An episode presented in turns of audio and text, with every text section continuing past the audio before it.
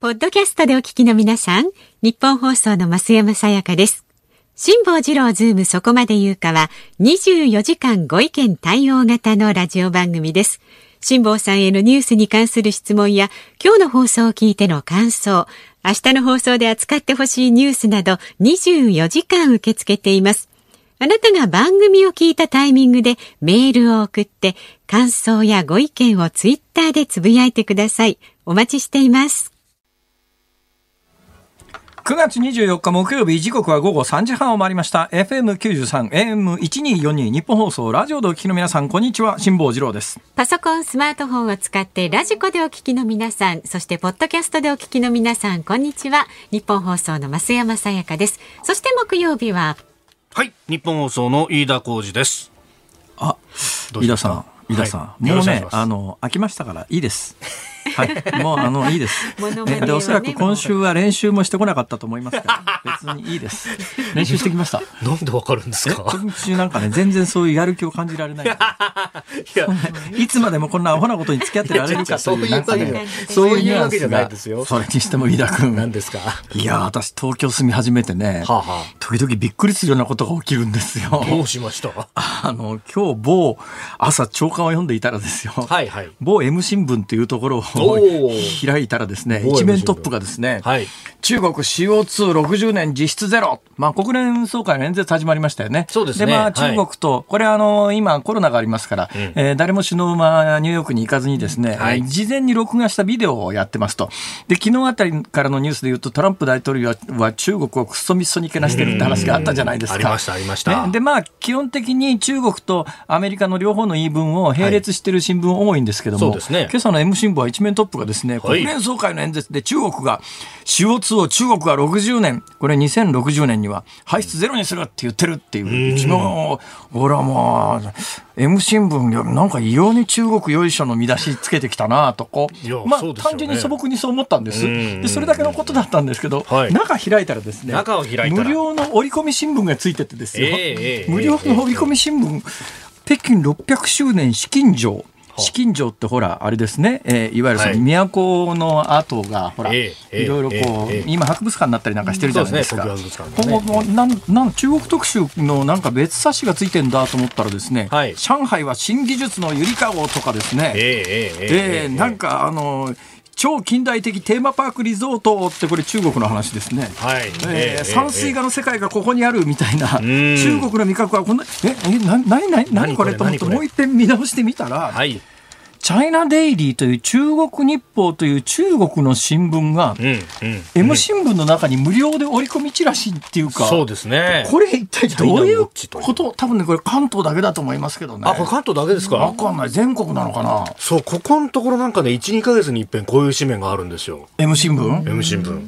なんだと思うんこれっですけど。てさそうマスコミが基本的にお金で乗っ取られちゃってる感じすごくするんだけどどうなのかしら、ねえ。M 新聞の読者はさそうそうそう。あれ？これ今日なんか中国共産党の宣伝宣伝冊子が自宅に届いたって感じじゃない、うん。なんかいいのかこれって。なんかすごくねこの商売をする人間この業界でね、あの曲がりなりにも40年間ええ。いわゆるマスコミというところで飯食ってきたじゃないですか、はい。ここまであからさまに他の国の政府がメディアに干渉するような事態を今までさすがになかったしマスコミのマナーとしてもはい。そこまで普通は多分これ相当な金が動いてると思うんだけど金取ってこんなことしないだろうっていう最低限のマナーみたいなものが崩れ始めてるんじゃないのかっていうなんかすげえ恐怖感に駆られて怖っと。俺なんか今朝からゾッとしてんだけどええええええ飯田君ありこれ。いやー、これ、あのー今ちょっと売れてる本で、ええ。チャえーサイレントインベージョン、静かなる侵略っていうですね、オーストラリアの国に対してどういう、あ今オーストラリアはねこれだからあの国会議員誕生させようとかいろんなことが起きてますよね。でその辺の工作を結構詳しく調べてっていうわゆるその本があって中国の孔子学院みたいなものが、はい。どうもやっぱり日本の大学でもいくつか設けてたりなんかして、我が母15校早稲田にもありますけどね、そうですねありますね。あれはやっぱりどうも中国の宣伝機関じゃないのか実はっていう話が結構世界的な目線としてありますが、はい。なんかじわじわ浸透ししてるみたいなことを飯田君、んこんなね公共の電波を使って言ったら間違いなく飯田君は香港入れてもらえないよ いやいやいや、我々一一もう一年卓上みたいなもん違いですよ。ます違います今までの発言は全部飯田君が文章にしてるやつを私は単に読み上げてるだけですからまたまた読み上げて私のないですよ。意見は一言も入っておりません何を言ってるんですか。で 事実を客観的に述べてるだけで私は特に何かの意見を申し述べてるわけではお私だってそうですよ。ですよね。オーストラリアでこういうことがあったんだっていうね。客観的な事実事実として M 新聞は今日一面トップに、はいえー習近平氏の国国連演説をよいしょする一面のトップの記事を書いてきて、折り込みチラシとして中国の新聞社が編集している、えー冊子がついてきてるという客観的な事実ですよね、ここ。そうですね。客観的な事実ですね。それ以上踏み込んでないですよね。そうなんですね。まあ、それがあのね、えーオーストラリアだとかいろんな国で起こってることと響き合うとしても、えーこれ以上ね、客この手のやばみーな話は、いや、そうなると、あの、新聞だけかと、その上部団体っていうか、あの、今基本的にテレビと新聞って日本の場合には、はい。パッケージになってますからね、ええそその系列のテレビ局とか大丈夫かと、新聞の他の紙面に書いてあることは大丈夫かとか、当然そういう目線になるよね。これなんかマスコミ全体に対するはい。信頼感を低下させるという意味では、あの、決して M 新聞だけの話じゃなくて、我々やっぱりこの商売で私みたいに40年飯食ってきた人間からすると、はい。これはちょっと脅威というか、まあ、業界全体としてまずくないか、どっかにガイドラインみたいなものがいるんじゃないのか。だから、これ全体、国で縛るわけにはいきませんから、はいこれは言論の自由がありますから、ね。うん。だけどやっぱり自主的に、はい。やっぱりなんかこういううお金の多分背景に動いてるのか動いてないのかも、やっぱり表に出すべきだし、そういうことをしていかないと、メディア全体の信頼に関わるんじゃないの？みたいなことを朝から考えていたらですね、ええなんか今日はうっとうしいな、うっとうしいな、うっとうしいなと思ってたんですよ。気がつきました、原因が。どうしました？湿度が94%もあるんです、ね、あそっち。東京は。そうですね。台風がね。それで私ですね、ええ。いいですか、ちょっとこういうことで時間を使うのは申し訳ないんですけれども、どうしましたもしかすると皆様の生活のアイデアの中にはい。取り入れていただけるかもしれませんので申し上げますけれども、はい。私実はですね、この番組が始まって以来、ね、この番組が始まってからもう3ヶ月経過しようとしておりますが、毎日同じズボンを履いてきてるんです。本当ですか？その間一度も洗ってないんです。黒のね。はい、本当に？黒いスリムのの。ストレッチデニムのジーンズなんです。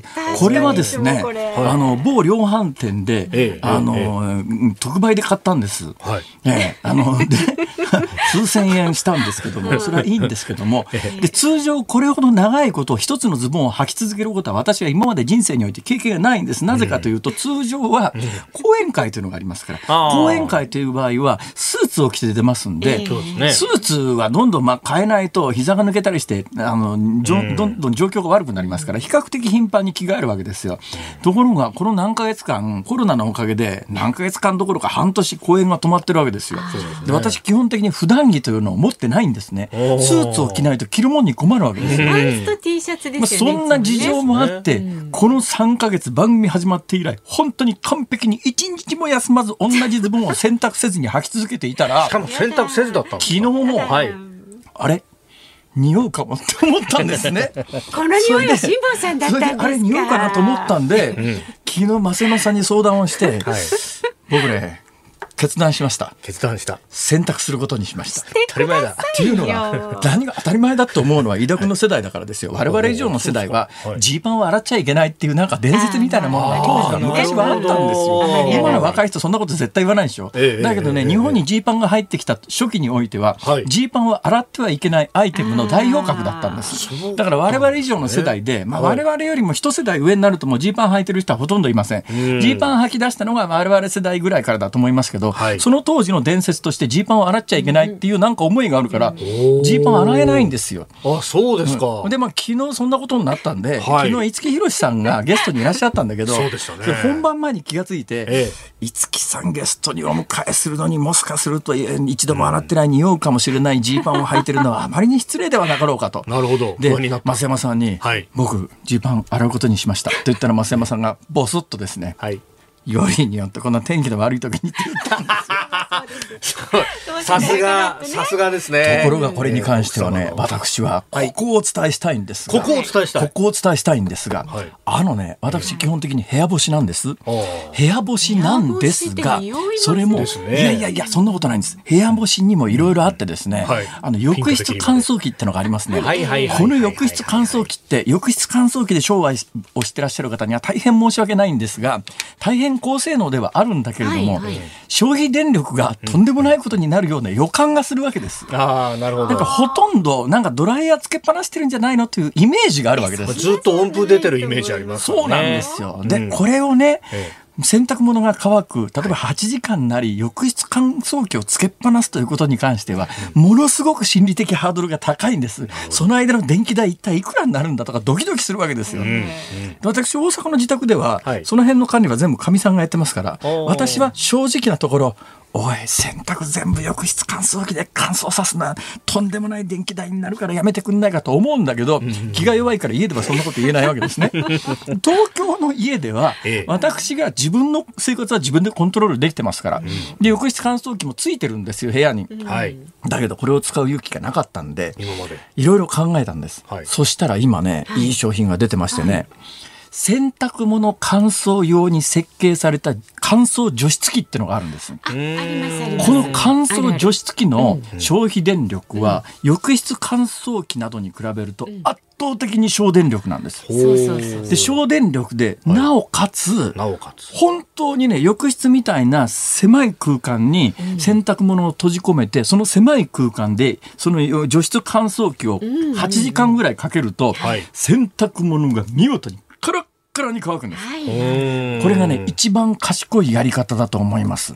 だから今日みたいに湿度94%で洗濯なんかできねえじゃんっていう時には、その除湿乾燥機が、これもね、あの、業界の回し物みたいで、あの、少なくとも M 新聞と違ってお金は一切動いてませんよ。単に私の感想で言うだけの話ですが、ええええ1万円前後で買えるんですよ。で、除湿乾燥機にもですね、大きく2系統あってですね、デシカント式ってやつとコンプレッサー式ってやつと2つあるんですが、はい。これ夏冬使い分けた方がいいんですけれども、ええそれぞれ特徴があるんですけど、安いやつだったらもう5000、6000円で結構いいのがあって、え1万5000円ぐらいの、私使ってるやつは1万5000円ぐらいのコンプレッサー式のやつなんですが、これで見事に洗濯物乾きます。だから、私、昨日までは、はい。ね、3ヶ月一度も洗ったことがない、若干匂いのする ジーパンを履いていたんですが、今日は見事に匂いの抜けた、すっきり爽やかジーパンを履いてきてますから、これはじゃあ快適に。テンション上げ上げ。別のパンツ買わないんですか？は？一本だけですか？東一本だ京でけです。一本だけです。買いなさいよ、次は。え、その方が早いじゃん。いや、あのね、1万5千円のそれジ買うよりも。ーパン買いに行くとね、ええ。まあ、最近はよくできてるんですけど、はあはあ。私何が嫌かってねあの、裾上げしてもらわないと、私、若干人より足の長さがですね、問題が若干あってですね。みんなそうですから、あれ。で、裾上げするわけですよ。ところが、あの、裾上げの手間がめんどくさいんだな。あの、長さ測ってもらって、はい。ピン入れて、ええで、売り場持ってって、はい。まあで、まあ、スーツだったら数日かかるじゃないですか。まあ、ジーパンだったらその場でミシンにキャッて縫ってくれますけど、その、んなんかね、その時に、こう、切られるね、あそこの残りの長さが え、え。すごく長いのが、あれを素敵なわけですねそうなんです。あれを売り場に持ってって、さらされるのが？さらされるのが屈辱だし、これどうしますって言われた時に、持って帰りますっていうのもなんだから、捨ててくださいって言うんだけど、その15センチも切り取られた布をだね、捨ててくることに関して、ものすごく心理的抵抗があるわけですよ。敗北感が。そうそこにはと。ころが最近いいのは量販店で、はいあの、股下の長さが決まってるやつ。あ、そうそう、あるあるあるあるある。あれよくできてますね。よくできてますよね。ほとんど切らずにあれが済むの。3センチ刻みなんです。私その3センチ刻みのちょうど中間なんですよ。ああ、帯に流して、そうなんです短したすきに流した。ご自分でやったらいかがですか？器用なんだからあそういえばそれもやってます。折りそれもやってますけどね。折り返してテープっていうかね、折り返してね、今あのね、布用の、はいあの、ん粘着液みたいな、要するに、まあ、ボンドって言った商品名だら、要するに接着剤があるんですよ。はい布用の接着剤。これがよくできてるんですけど、でもなんかね、これを自分で切ってってる時になんかすごいやっぱり敗北そこにも敗北感ですかもうそこですね。ポイントはね。うん参りましょうはいそう今日はね台風の情報もねちょっとあのおあ伝えそうですしていきたいんねこんな裏ですけれども。話してる場合じゃないもんこれだけは台風12号はですね現在こんなことになった千葉県全部 M 新聞のせいだよ人のせいにしない MC も5分ぐらいでしたよそうですよ。まあ、この台風12号なんですが、千葉県の銚子市の南の海上にありまして、今ほとんど停滞しているんですよね。ほとんど動きがあまりありません。で、台風12号、だんだん北寄りに進路を変えまして、明日の朝までに温帯低気圧に変わる見込みです。で、明日にかけて北日本の太平洋側を中心に大雨になるところある見通しですので、引き続き土砂災害ですとか低い土地の浸水などには注意してください。で、関東地方はね、もう比較的この台風12号離れている感じなんですが、関東今強風域に入っているんですね。で、警報が何箇所かに出ています。波浪警報が出ているんですが、新島、八丈島、三宅島、それから千葉県の北東部や南部、茨城県の一部に波浪警報が出ています。引き続きご注意ください。はい、ということでね、はい株と為替はいえー、株と為替の動き、東京株式市場日経平均株価は続落であります。昨日と比べ258円67銭安、2万3000飛び87円82銭で取引を終えております。えーヨーロッパやアメリカで再拡大する新型コロナウイルスの感染動向、それからアメリカの景気刺激策の先行き不透明感を背景にリスク回避姿勢が強まりましたと。まあ、とりあえず売っとこという人が多くなったようで、えーアジアの株式相場も軒並み下げているということで、えー値下げ要因となったようであります。えー為替は1ドル105円30銭付近、昨日と比べ20銭ほどの円安ドル高となっております。はい、辛坊治郎ズームそこまで言うか。この後3時台のニュース解説ズームオンでは新型コロナの感染拡大に伴う世界からの入国制限が来月に一部解禁される方針となったという話題についてズームします。そして4時台ではこれ飯田さんがね取材してますけれども飛ぶ車の未来について、はいスカイドライブはい、代表の福沢智弘さんにお話を伺います。5時台は大阪都構想の是非をめぐる住民投票の行方を辛坊さんに解説してもらいます。へそんな驚かない一言。えいやいやよく知ってはいるんですけど。知ってるだけにね、はい。どこまで喋れるかって話があるんですよ。だからしょうがない。飯田君に聞かれたら何でも喋るわ。おっと。あ何でもだって。ちょっとじゃあ今のうちに予習しとかないと。ラジオの前のあなたもね、ご意見をお寄せください。メールは z o o m zoom アットマーク一二四二ドットコム。ツイッターはハッシュタグ漢字で辛坊治郎、カタカナでズーム、ハッシュタグ辛坊治郎ズームでつぶやいてください。ニッポン放送がお送りしています。辛坊治郎ズームそこまで言うか。このコーナーでは辛坊さんが独自の視点でニュースを解説します。まずは昨日夕方から今日にかけてのニュースを1分間で紹介するズームフラッシュです。不仲説が囁かれる菅総理と東京都の小池都知事が新内閣発足後初めて会談コロナ対策や東京オリンピック・パラリンピックで協力していくことを確認しましたデジタル庁の創設に向けた関係閣僚の初会合が行われました。年内には基本方針をまとめ来年1月からの通常国会に法案を提出する方針です。菅総理が就任後初めて韓国のムン・ジェイン大統領と電話会談を行い日韓関係が厳しい状況をこのままにしてはならないとの認識を伝えました。香港警察が抗議デモの現場などで取材するメディアを限定する措置を導入しました。政府に登録している報道機関に所属していることなどが条件だということです。ゆうちょ銀行がドコモ口座などの電子決済サービスに加え自らが運営するデビットカードミジカでも不正送金などの被害があったと発表しました。菅政権発足して1週間。そうですね。一ちょうど1週間かしら。1週間でだいぶあの、菅政権の性格が、骨格はっきりしてきましたね。だいぶ見えてきたことありますね。えーそういえば、菅さんが、あの、誰と会ったかみたいなことが連日放送されてますけど、その中の会った一人で言うと、はい。えー飯田君のお友達の高橋洋一さんと、友達のっていうかね。ね。はいで高橋さんと会ってる、その前に竹中平蔵さんとかなり初期の段階で会ってる、はい。で竹中さんとか高橋さんと会ったということを表に見せるということは一つの一定の意味はありますよね。ええ。で総理大臣ってねあの人にバレずに飯食おうと思ったらいくらでも実は可能なんですよ。裏ルートはいくらでもありますからね。だけどあの総理の日程って新聞に必ず出てますよね。はいはい。あれは表の日程ですから。あの裏がいっぱいあるね。裏がいっぱいあるかどうかはあの言えませんし、それは政,、政権の性格によっても総理大臣の性格によっても違いますけれども、あのいわゆる新聞の総理大臣の一日みたいな、これ新聞によって見出しみんな違いますけれども、ね。要するに、はでもあれは全部の社がはい。すり合わせをして、どこの新聞読んでも同じ情報しか出てないんです。あれ官邸に詰めてる記者の人たちが、はい。全員時間から何から確認をして、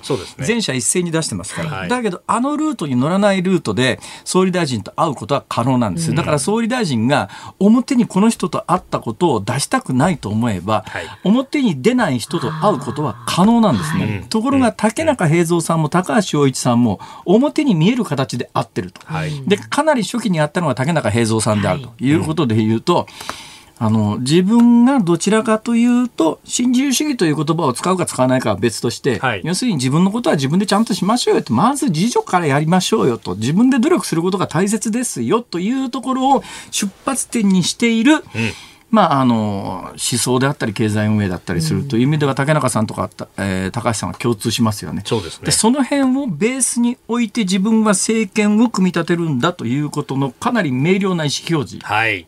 という気が私はしましたんうんで、これは私はあの、はいい、ろんなところでもうすでに言いまくってますけれども、ね、自分のことは自分でやりましょうと。怠け者は大嫌いな人たちですから。ええで思えば竹中平蔵さんもですね、はいえー和歌山市のあの履物の小売商のねあの、まあ、そんなに金持ちじゃないはずっていうか全然金持ちじゃないはずですよ、というところの息子さんで、はい。で国立大学に入って、まあええ、今日を築いた人で菅さんはた菅さんは大学の学費すら自分で稼いでるという意味においては共通実はね、ええ見え方として竹中平蔵菅義偉って、はいなんか全然違う見え方してるんですけど実はルーツというかええ似てますよね。うんうん、似てる似てる。で、え共通してるのはやっぱり自分で何とかしろよと、やっぱり努力が大切だろう。はいね、えー怠け者は嫌いなんです。怠け者はいねえがっていう、あの、えっと、生ハゲじゃないですかそうです。まさに生ハゲです。だから私は生ハゲ政権と名付けたんです。ああ、なるほど、そうか。それがある。そうなんです。生ハゲ。だよね。自分のことは自分でまずやりましょうと。努力しない奴は大嫌いだと。怠け者はいねえがと。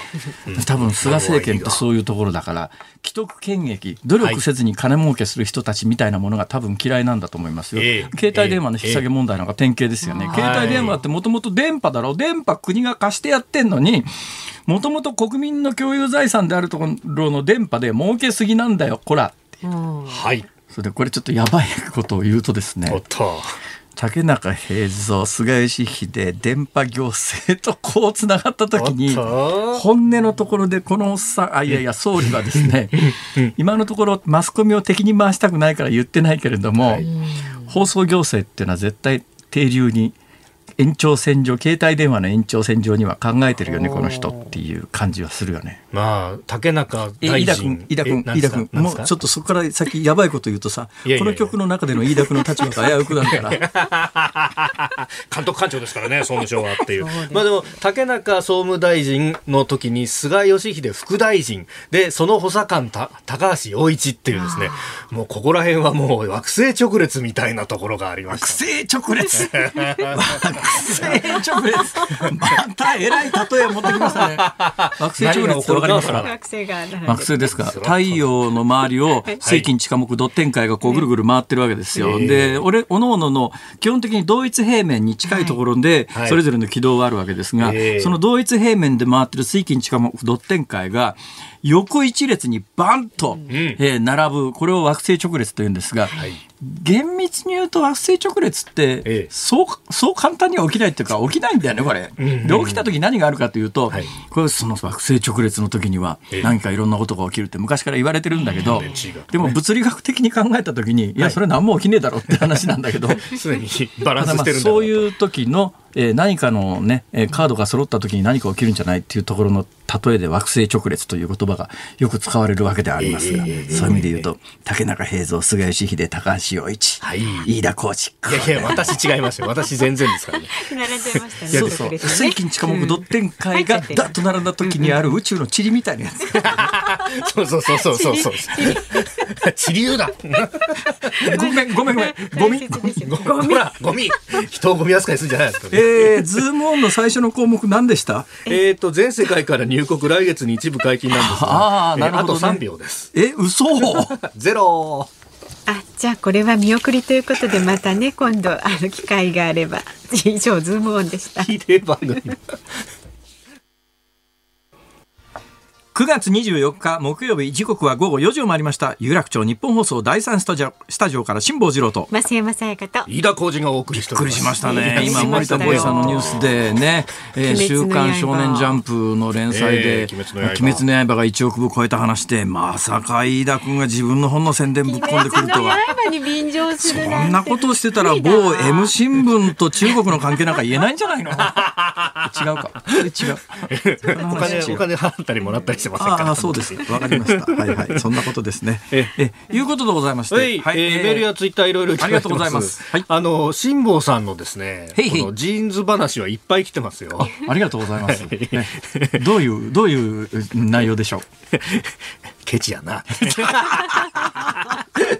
それいっぱい来てるんですが。いや、そうじゃなくて、そうじゃなくてね、どうなんだろう。飯田君、自分の着るものを自分で買いに行くことにそんなに抵抗ないですか？そう、ただ私もですね、飯田君もよくなんか奥さんがなんかそうメルカリで買った服とか着てんじゃない？あの、同じですね。ああんまり服買わないっていうか、あの、服買おうかって言われると、うん、まだあるよっていうふうに言うんで。なんか安上がりでいいあるかないかなんだよね。んですね。だけど今の日本の繊維製品ってさ、ええええ30年ぐらいへへたらないからね。いや、そうなんですよね。だからいつまで経ってもね、だからあのみんなどうしてるのかすごい疑問なんですよ。で私なんか基本的に捨てるか捨てないかの価値尺度は、はい破れて着られなくなるかどうかなんですね。わかる。でしょ？ええ僕のシャツなんかもそうですもん。この襟のところがね、あのもうボロボロになってくるといい加減まずいかなと思うんですよ。そうなんですよ。ところがね、今の繊維製品、そう簡単に捨てる状況ぐらいまでボロボロにならないんだよ。そうすると、買うとたまる一方だろ。そう、そうだから基本的に自分の中である時ルールを決めえてえ、一つ買ったら一つ捨てる。ああ。ね。だ一つ捨てたら一つ買う。そうすると、あの、量は増えないわけじゃないですか。はい。ところがそうするとね、はい。買えなくなっちゃうんだよ。そう、買えなくなりますね。ど女性の方どうしてんですか？いや女性はやっぱりね多少の流行っていうのはあるので、はあ。あまりに形がやっぱりね10年20年経っちゃって変わっいや、てるとね。だって T シャツなんか形変わんないじゃん。T シャツはねまだ首元とかしっかりしてればいいですけどね。スーツぐらいですか。ね、スカートとかちょっと変わるとしたらね。スーツはね、一定期間で、やっぱりまああの、ね販売戦略もありますから、襟の幅のサイズとか。だけどね、昔と違うのは、まあさすがに今ダブルのスーツ着てる人あんまりいないかもしれませんけれども、ね。昔ほどね、流行が男性の社会でも厳密じゃなくなってきてるんですよね。うん。今割と平気で襟が細くなってきた時代でも、襟幅の広いスーツ着てる人いますしね、それがおかしいかっていや、それは個性だったり、はい。好みだったりするわけで、昔はもう一斉に襟の幅が広くなったら全員襟の幅が広くなり、ネクタイの幅も広くなりだったんだけど、今別に世の中全体が細くなったって太いの着てたからおかしいっていう話でもないので、うん。ますます捨てられなくなっちゃう。んいですよ。やでもそれとは別次元の問題で3か月間履いてるものは衛生的にやはり一度ぐらい洗った方がいいので嘘はつきました。何ですか？さっき3ヶ月って言いましたけど、はい。番組が始まって3ヶ月一度も洗ってないので、このジン、ええズジーンズを買ったのは、もう1年ぐらい前です。かれこれ。はい。それで、あの、ツイッターも、これは、えーデブエムシュンさん。洗ってないジーパン履いて食生活はキャベツ取れ出す貧乏大学生みたいな話題やなと。あと、確かに平田焼きそばさん。あ、うちの旦那もデニムなかなか洗濯出さないってそれだったんだ。それなんですそれなんですちょっと違うんですよ、ね、いやいや、私これストレッチデニムですよ。だからいわゆる一つの。そうなのはい。ええデニムのジャンル、ジャンル分けすりゃデニムですデニムは我々の世代は洗っちゃいけないんです。洗っちゃいけないジーパン洗っちゃいけなかったんです。あルールだったんです。男のおしゃれはそういうもんだったんです。そういうもんだバンジャケットとかジュンとかがあの、一世を風靡してた時代はそうなんです。えーね、あの、私結構ファッション結構うるさいですから。あのジャケットだってですね、我々はアイビールックってやつで、はい下ボタンダウンのシャツ、襟がこうボタン、あ、ボボタンダウンですね。ボタンダウンですねボタンダウンのシャツの上に、あの、ナチュラルトルソっていうのかな、あの、割とね、割とおお腹周りが広いジャケットで、三つボタンで、中一つ掛けなんです。あ三つボタンがあるけど、真ん中一つしかかけちゃいけないんです。はいで、肩にもしパッドが入ってない。っていうので、まあそういうこだわりはいろいろあるわけです。ペニーローファーって言ってですね、はい。こう靴のところの上にあの1ペニーペット挟めるようなあのデザインになってるローファーの茶色の靴を履くんです。あ何ですか？何ですか？何ですか？何ですか？増山さんその何ですか？その何を見るような目かな今のは。そういうこだわりもあったん冷ただなかったですね 今のね。なんかすごい冷たかったな。そんなことはないですよ。どんどんおしゃれして素敵なおわかじさんにんないよね。なってこういうことをいくら言ったってね そうなんだ。それこそよジーパン洗っちゃいけなかったんだよ昔は。そんな切なくならないでください。そうですよ。まあ、あの分かってくんなくても 話が脱線しつつもこの番組では、はい。他で聞けないとっておきの知識が学べるというね。そうだろうな、はい、ジェットコースターうん的この業な番組なので、界で M 新聞の話したのはこの番組だけだろうな。でしょうね。確かにそんねな業界内敵に作るようなことを井戸君やめようよいやちょっと待って。俺じゃないですよ。きっかけ作ったのは少なくとも。さあニッポン放送辛坊治郎ズームそこまで言うか。この後はですねもう漫画や映画の世界みたいですよね、はい。空飛ぶ車にズームします。辛坊さんが独自の視点でニュースを解説するズームオンこの時間に特集するのはこちらです。漫画や映画で見た未来が現実に。空飛ぶ車が有人での飛行試験に成功自由に空を移動して会社や学校に行けたら便利なのになぁと誰もが一度は夢見たことのある未来ですが現実になりそうであります、えー先月25日空飛ぶ車を開発するベンチャー企業スカイドライブが人を乗せた飛行実験の模様を報道陣に初めて公開しました。あのー私も行ってきたんですが本当ホバリングをしてですねそれからそろそろと動き出してっていうまたあのーこの飛行機が結構かっこいいなんかねあのガンダムに出てきそうな戦闘機みたいな感じのいや、あのね、ええ。今日そのスカイドライブっていうそれを作ったベンチャー企業の、はい。えー方がやってくるって聞いてたんです。だスカイドライブ代表の方がやってくるって、はい。これはもうまあ昨日の打ち合わせから聞いてたんですけど、このスタジオに今福澤さんお越しいただいてるんですが、はい。若い兄ちゃんだね。というわけでスカイドライブ代表福澤智弘さんです。よろしくお願いします。よろしくお願いします。俺よろしくお願いします。ほんと絶対おっさん来ると思ってたらさ、あそうですかびっくりするほど若い兄ちゃん来て。年おいくつですか、今33です。33はい。1987空飛ぶ年車の会社の代表で、ええでなおかつ何ですか？あのもう実験成功しちゃったっていう。すごいね、結構メンバーは平均35ぐらいで、あ。の5、6時代のメンバーも結構いたりするんですけども、ええ。はい、私はたまたま、いや、はい。あのね私ねそれもごめんなさいね。大変知識が乏しくてですね成功したという話してました、映像も見てました。すげえなと思いました。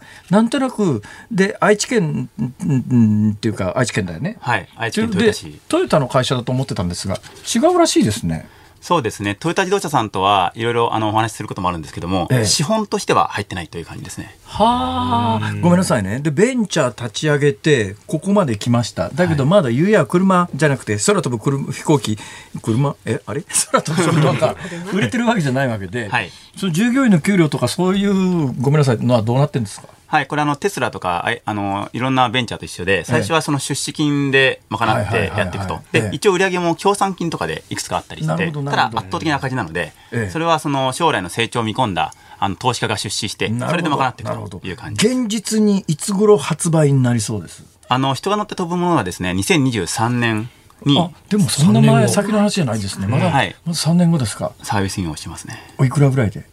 あの機体を売ろうと思ったら3000から5000万ぐらいになるんですけども、はい。最初サービスでスタートしようと思ってまして、ええ。というのはちょっといろんな人が買っちゃってあちこちで飛んじゃうとさすがに安全性担保しにくいなと思うので、えルートとか場所を限定して飛んで、はい。そこに1回乗ると、まあ、いくらとかいう感じのサービスで開始かななるほどね。とりあえず乗りたいっていう人は、わんさかいるでしょうからね。はい、それ結構いいと思いますよ。ね、2023年はい、ということは2025年の大阪万博間に合いますね。間に合います。なんか考えてます？あの万博の会場であの空飛ぶ車のポートがあって、はいそこから飛んでって、まあ、帰ってくるもよし、そこから、あの海遊館とか USJ に行くのよしという感じの航路を今、設計中ですね。今、実験に成功したのは何人乗りですか？今ですね、えっと、一人乗りのものを、はい、飛ばして、ええ殿下見ていただいたという感じですね。え一人乗りじゃあれですよね、今みたいなサービスできないですよね。そうなんです。なので、今作ってるのは二人乗りのさものを作ってます。えはい。で、それで、えーと最初は運転手が必要なので、はい運転手が乗っていて、で、後ろにお客さんという感じなので、お客さんは最初は一人からスタートになります。ああ、なるほど。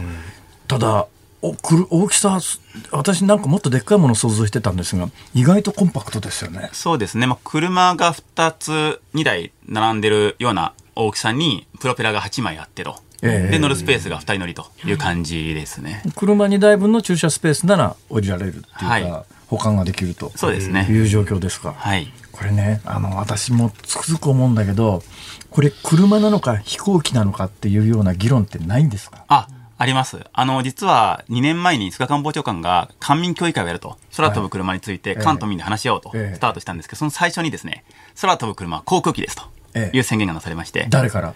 その時のですね、確か航空局長から、確か、あはい。国土交通省の。はい。からあそんなことしたら乗ろうと思ったら全員パイロットの免許取らなきゃいけなくなっちゃうじゃないですか。そうです。いや、それね、私が前いろんなところに書いてたりなんか、もう何年も前からあの雑誌の連載とかに書いてるんですけど、はい。日本はやたら規制とかなんとかの縛りが厳しくて、はい。アフリカみたいな独裁国家で規制なんか王様が一人で作れるや独裁者が作れるようなところは、今から10年後、20年後、バンバン空飛ぶ車が普通に飛んでる時代に、日本だけ技術はあるんだけど、制約があって飛べない国になっちゃわないかっていうようなことを書いたことがあるんですが、はい。現実は緩和してきてるんですか？そうですね。あの、航空機は結構ユニークでして、ええ実はグローバルで統一なんですね。あの、法規のレベル感が。はいというのも、共通アメリカから日本に飛んだりするので、ええ各国で違ったら困っちゃうわけですね。なるほどなんで基本的にアメリカとヨーロッパと日本はほぼほぼ同じようなものになっていて、はい今回の空飛ぶ車に関しても同じレベルの法律にしていこう。決まりにしていこうというふうになっているので、ええガラパゴスになったりすることはないっていう感じなんですよね。あなるほど。じゃあ、アメリカやヨーロッパがその規制を緩和しだしだしたら、日本も合わせて緩和していく方向にならざるを得ないってことですか？そうなんです。なので、今は、まあ、日本とアメリカとヨーロッパが連携して、同じようなレベルにしていこうねという形です。ただね、これ普及さすとか普及の時期に入っていった段階で、はい今、パイロットの免許取ろうと思うと相当ハードルハードル高いじゃないですかはいはいはいはい。それと同じものが要請されたら、とてもじゃないけど普及しないと思うんですけども。はい。そこはですね、下がる予定です。なぜならば、その技能がだいぶ、あのー減るんですよね。例えばヘリコプターとかだと、ホバリングで同じ場所にいるのはすごく難しくて、はい車で言うと、その静止してる状態ですね。その状態がそもそも技能的にそもそもハードルが高い。ええだから、まあ、行ったり来たりするのも難しいんですけども、まあ、ドローンタイプだと、その静止は自動なんですよ。なので、行きたい方向だけの操作で OK という感じなので、操作は極めて簡単。そうなんです。ヘリコプター操縦したことありますか？ナイス。もう今、あるんですか？実行だから言いますけどね、ええ。あ私、基本的にアメリカで航空学校入って、パイロットの免許を取りに取るための、はい。あのいいセスナの操縦はしたことあります、合合法的に。で、合法的じゃない話をしますとですねほうほう、これ合法的でない話をラジオでしてですね、ええ。あのキャスター首飛んだやつが関西に一人いるんで、おっと。やめといた方がいい。本当。あの、もう雑誌も結構ね、いろいろ興味示してますけど。あのーあのいやもう時効だから、もう時効です。時効です今から30年ぐらい前です。ああ、もうだいぶ前です。あのタンデムで、はいパイロットと副操縦席に両方とも操縦桿がついたりヘリだったんですよ。ヘリ飛んでたんです。30年ぐらい前の話ですよ。それでまあ上空海の上かなんかで安定的に飛行機飛んでる時にパイロットの人が「辛坊さんちょっと操縦桿触ってみますか?」ってそれまで目の前に操縦桿はあるんだけど、はい触っちゃいけないと思うからもうとにかくここ離れてたんです。んえいいんですか？って言って操縦桿に触れた瞬間に、機体が宙返りしそうになったんですよ。ヘリコの操縦桿って異様に軽いんです。で、センシティブなんです。だからほんのし一瞬当たっただけでグイーンって機体が傾いて、後ろに乗ってたテレビ局のスタッフがギャーって私も思わず手離して一瞬ですよ。そしたらパイロットが体勢立て直したんですけど、ヘリコの操縦は怖えなあと。そういうことにはならないんですね、ドローンは。そうなんです。ななので、ドローンも実は、その、今までのヘリコプターのラジコンって操作するのすごく難しくて、だから、マニアのおっちゃんしかいなかったんですけどドローンは子供でもできるとああ。いうのと一緒なんですよね。だこのスカイドライブの空飛ぶ車ってある意味そのドローンの大きいやつで人が乗れるぐらいのやつっていうイメージをした方がいいってこと？そうですね。仕組みは実はドローンとほぼほぼ一緒でやっぱ安定性とか全然違うんですけども仕組みに関しては似てる感じ、ね、これだからテストの時はどのぐらい飛んだんですか？高さとか高さはですね23メーターぐらいで、ええ、全部で45分ぐらい飛ぶ感じ、ね、能力的にはどのぐらい飛べるんですか？えっと、今のバッテリーパンパンにしたりすると、ええ。っと、10分程度ですかね。高さが。高さはですね、どこまでもいけます。あはい、まあ、バッテリーが尽きるまで、なので数百メートル軽くいける感じですね。ほうほう。これ法律上、どの高さしか飛んじゃいけないとかあるんですか？えっと、基本的には航空機は150メーター以上飛ばなきゃいけないっていうふうになっていて、それは150メーター以下がドローンの領域でもあるし、あの、150メーター以上になっていると、まあ、万が一のことが起き起きた時に、非常着陸がしやすいとかいうこともあったりしてて、そういったルールがあるんですが。それよりも高く飛ばなきゃいけないんだ。はい。150メーターよりも上じゃなきゃいけないんだ。以上ですね。これはどうですか、はい、これはですね、なので150メーターギリギリで飛びたいなというふうに今は思ってますね。それだと、その今飛んでいる固定翼の航空機の縛りとはまた別の縛りで飛べるってことですか？固定翼の方は150メーター以上って航空機のルールは一緒なんですけども、実際はまあ1万メーターとか、かなり高いところ飛ぶのがメインなんですよね。燃費がいいからと。はい。で、空飛ぶ車の方はやっぱりバッテリーで動くので、最初やっぱり10キロとか20キロが限界なんですね。で、EV と同じようにだんだんだんだんそれ伸びていくんですよ。なので、やっぱその1万メーターなんか行ってる場合じゃないというところもあって、150メーターとか200メーター付近を飛ぶということを今は想定してますね。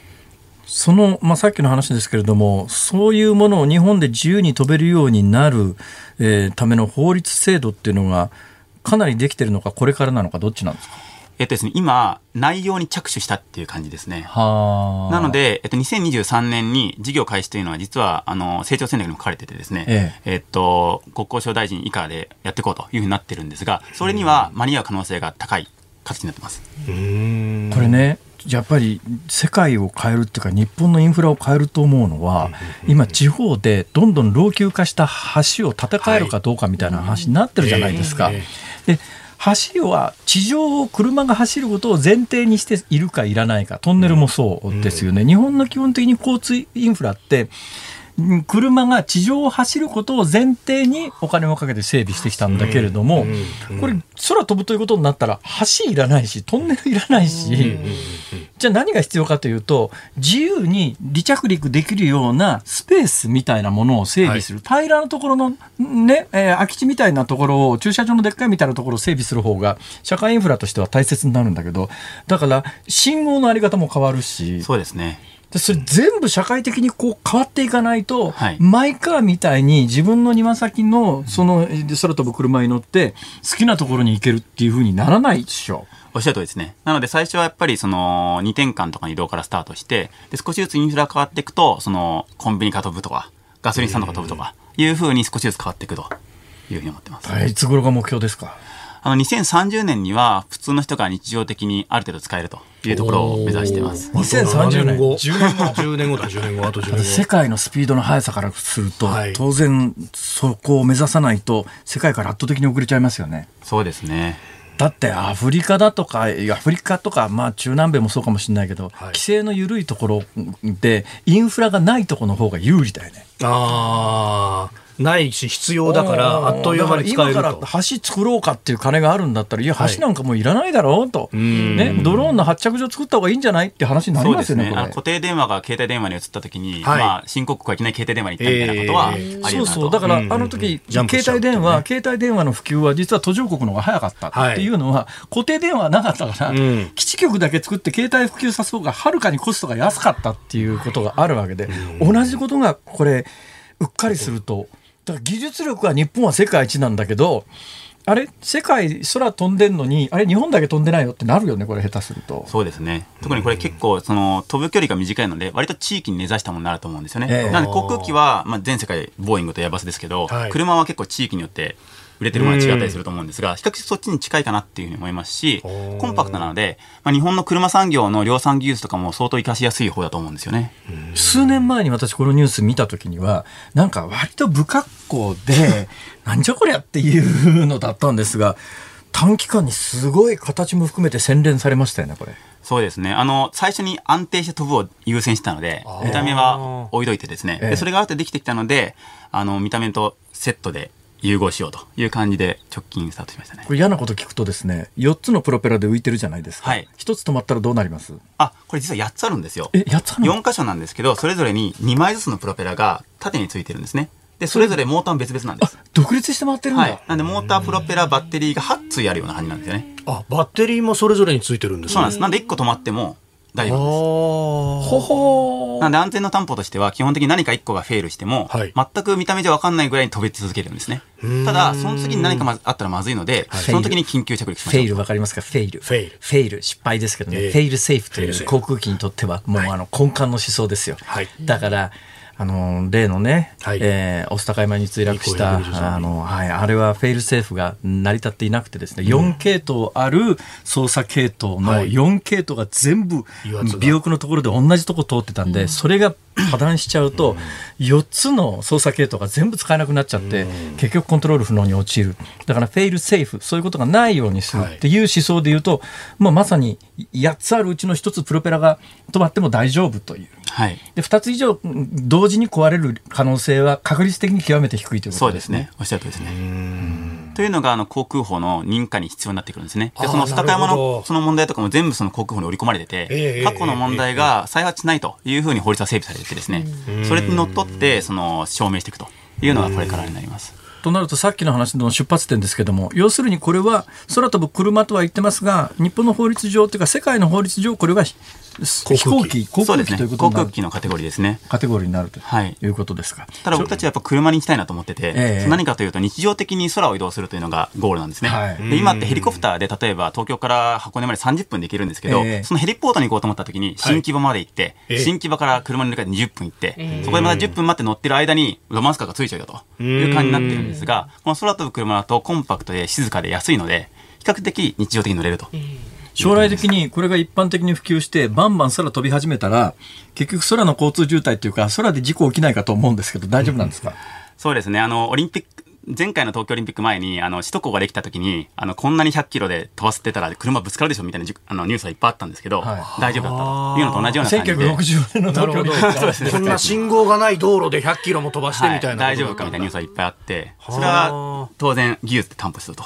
技術で担保で言うと、例えばドローン同士がこう、更新しながら同じところを通らないというようなことは、そんなに難しくないんですね。そうですね。今も飛行機でそれをやってて、運航管理といって、えー、マップ上にどこ飛んでるかっていうのを見てて、で危ない時は信号を出して避けさせるというのと、同じようなものを入れていくということで進んでますね。これでも相当量が普及していったら今だったら航空機は基本的に管制が全部コントロールするじゃないですか、はい、それができるんですか？それとも AI とかを使うとそれができるようになるってことですか？今はですねどちらかというと管制をより綿密に見ていくっていう方向に動いててですね。人の手を使ってってことですか？えー、っとそうですね。ある程度ロボットとか自動も使いながら、はい、やっていこうという形で先にドローンの方で、はい、物流ドローンとかいっぱい飛んでる時にどうするのっていうところでそれを実験してそれを応用していこうっていう方向が今アメリカとかを中心に進んでますね。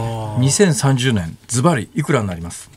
2030年はですね、500万円ぐらいを目指してます。あじゃあもう普通に車買う、まあ、ちょっと高級な車買うのと同じ。年間数千台ぐらい作っていくと、はい、あの材料単価下がってきたりするので、そうするとありえるんですよね。よし、なんとか頑張って 2030年まで生き延びて、1台買っちゃうよ。1台買っちゃうよ。お役いただきました。予約しとこうかな、今から、今だったら早期割引。早期割引。わかんないけど、勝手にちゃいけない。月の土地までついてますとか、そういうのあるこんな抱き合わせはなかなか難しいですよね。いやいや、あの、素晴らしい夢、夢じゃなくて、もうすぐ現実ですね。ありがとうございました。はい。ちょっといっぺん乗りたいんですけど、ちょっとタンデム作って乗せてください。はい。大阪で飛ばしますので。お願いします。はい。はい。万博がまず。とりあえず万博まで生き延びる目標だな。そうですね。頑張って。頑張ってください。ありがとうございます。スカイドライブ代表の福澤智弘さんでした。どうもありがとうございました。9月24日木曜日時刻は午後5時を回りました。こんにちは辛坊治郎です。こんにちはニッポン放送の増山さやかです。こんにちはニッポン放送の飯田浩司です。辛坊治郎ズームそこまで言うか。ここで恒例の辛坊さんのエンディングリクエストです。エンディングリクエスト。先ほどね、はい、森田耕次さんのニュース聞いてた時に、はい、なんか、東京都が晴海方面と、えー、都心部を結ぶ新しいバス路線を作るってあったじゃないですか。BRT で、それがね、BRT、はい、それはね、来月の1日からっていうふうなニュースだったんだけど、ねうん、今日俺昼間、はい、BRT って大きく書いたバスを見かけたんだよね、東京都内で。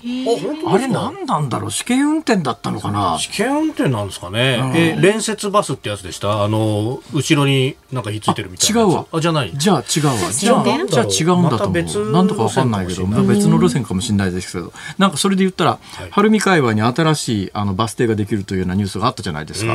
そうですね。バス停か。バス停か。バスストップだな。バスストップ？セクシーバスストップ。浅野優子。そっち行きましたか。どうでしょう？なるほど。久しぶりに聞く感じになります。浅野優子のセクシーバスストップ知ってる人は少ないと思うよ。どうかしら？まあ、AM ラジオで仕事してるとたまにかかってっていうところですけど。多分今年日本中のラジオで初めてかかる曲じゃないか。確かにそう、なんかきっかけないとかけらんないですよね。浅野優子のセクシーバスストップ。大体音源あるか。音源はあるんじゃないですかね。もう。さすが日本放送だね。この音源あったらすごいと思うよ、これ。はい。じゃあ、それをエンディングにね、お願いします。はい。はい、えー、ではあなたからのご意見も24時間体制でお待ちしてますので送ってください。グフグフ言ってんですか？メールは z o o m zoom アットマーク一二四二ドットコム。ツイッターハッシュタグ漢字で辛坊治郎カタカナでズームハッシュタグ辛坊治郎ズームであなたからのご意見お待ちしています。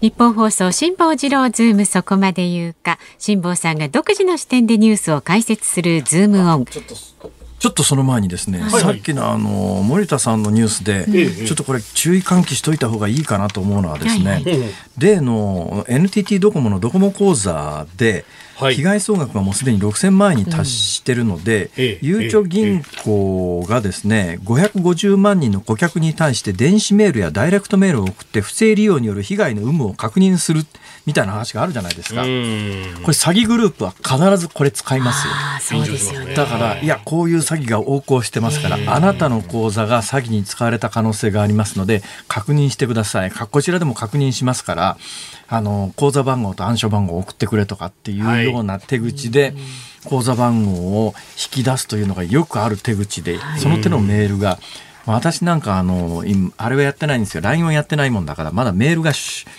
役なんですそうすると1日20本ぐらい送られてくるメールのうちの19本ぐらいが ほぼ詐欺メール。あ5億円くれるとか6億円くれるとか。ありますよね、はい、そういうのね。えー、あの、住友様というあのお金持ちがあなたのことがどうも気になってみたいな話が、それとかエグザイルの淳さんとかがたくさんメールをくれるわけですけども、全部詐欺メールです。えー、まだそういうの分かりやすいですけど、もっと巧妙な手口がありますからね。巧妙です。なんか荷物が届いてるとかなんとか。あるあるある。荷物届いてる先ありますよね。だから今回もゆうちょ銀行がこれ550 50万人にメールであの被害の有無を確認するみたいな話になるとこれをまた逆手にとってであの皆さんとにかくね、えー、メールで口座番号を入力しろとかっていうやつは全部詐欺ですから、この全部詐欺だと思って間違いないですから、メールで口座番号を聞いてくるようなところはありませんので、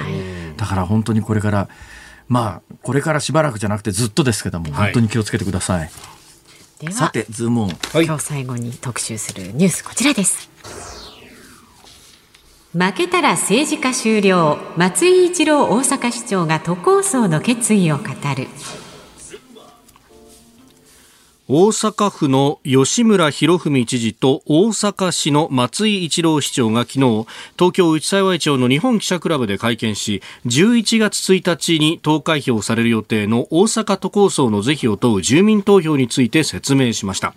この中で松井市長は住民投票が否決された場合2023年4月までの任期は全うした上で政治家を引退する考えを明らかにしております。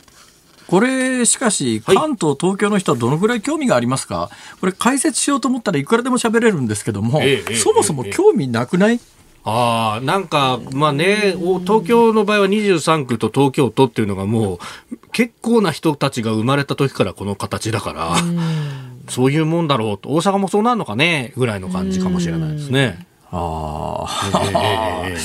うんでこれ松井さんが今大阪市長元大阪府知事ですけれども、はい、この大阪都構想11月1日で否決されたらもう俺は市長辞める。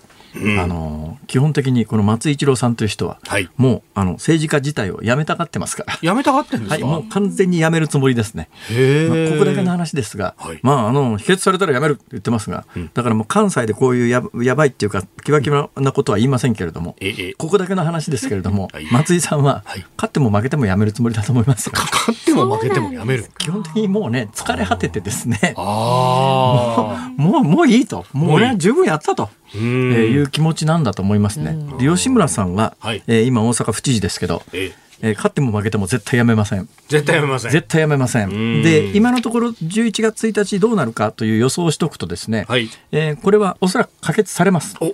されます。可決されると何が起きるかというと大阪市がなくなります。で大阪市がなくなって4つの特別区が生まれて、はい、その上に大阪府というものが、ただ大阪府はその段階では大阪都にはなりません。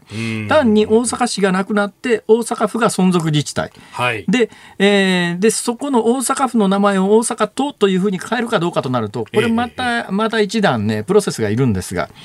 これ結構大変だと思うのは、うん、日本国中の書物だとか教科書だとか全部名前書き換えなきゃいけませんから、そ、ね、それはそれでえらいことだよこれ結構。一都二府ってところがそこまでやるかって話ですけども、もともとやっぱり大阪市と大阪府の二重行政を解消するのが目的ですから、大阪都という名前にするのが目的じゃありませんのでね、そこまでやるかどうかに関してはちょっと疑問ですけど、もしそうなったらなってもならなくても新しい形の大阪府の初代の知事の立候補に絶対吉村さんは出てきます。はい、で松井さんはその時は？松井さんはだから市長がなくなるわけだからいらなくなっちゃう。という構図だと思いますね。はい、以上最後のズームオンでした。お送りしているのは浅野ゆう子さんでセクシーバスストップ。実は私が青春時代にですね、はい、あのディスコっていうものがあったんですけどもそのディスコにですね、はい、これセクシーバスストップのあこれ浅野ゆう子さんのカバーなんですけどもその前の原曲のディスコサウンドのセクシーバスストップが結構かかっててですねこれ当時は振りが同じなんですよ、はいはいはい、ディスコなんだけどバラバラに踊るんじゃなくて、全員同じ振りで一斉にほぼ盆踊り状態になって なるほど。そういう時代がありましたね。はいそんなこと思い出したりしながら。はあ、原曲はドクタードラゴンオリエンタルエクスプレス、堤恭平さんのメンバーですね。そうなんですよ。勉強になりました。さあ、お聞きの日本放送、この後は健康あるあるワンダフを挟みまして、5時30分からは日本放送ショーアップナイター、今夜はですね、投票でリスナーの皆さんが選んだ試合です。楽天生命パークから楽天対ロッテ戦、解説増田慎太郎さん、実況東北放送松尾武アナウンサーでお送りします。そして明日朝6時からははい、えー、飯田浩司の OK 工事アップ。コメンテーターは外交評論家三宅邦彦さん。まあ菅政権の今外交がね電話会談ですけれどもいろいろ行われてますんで、えー、明日は日中首脳会談ですし国連演説もね菅総理のがありますし、えー、それからアメリカ大統領選についても来週はいよいよテレビ討論会が行われるというところですんで、えー、その辺も聞いていこうと思います。三宅さんも本当にタイムリーなご出演だと思いますけれども高橋洋一さん友達の高橋さん、いやいや菅さんと2、3日前に会って、それ以来番組にいらっしゃった？これがね、水曜日に来たんですよ。あ、んな話してました？えー、いやでも、まあ、あの、いつも電話で喋ってるからさ、そこまで詳しい話はしてないよって言ってた。似てる、似てる、似てる。高橋洋一似てる。あれはさ、俺の名前を出すのが目的だからさ、総理同棲に乗っちゃって困っちゃったよ。ちょっと気にしてません。いや、バカにしてないですよ。来週月曜日、辛坊さん、大阪からリモート出演です。ここまでの相手は辛坊治郎と、増山さやかと、飯田浩二でした。誰だよ、それ。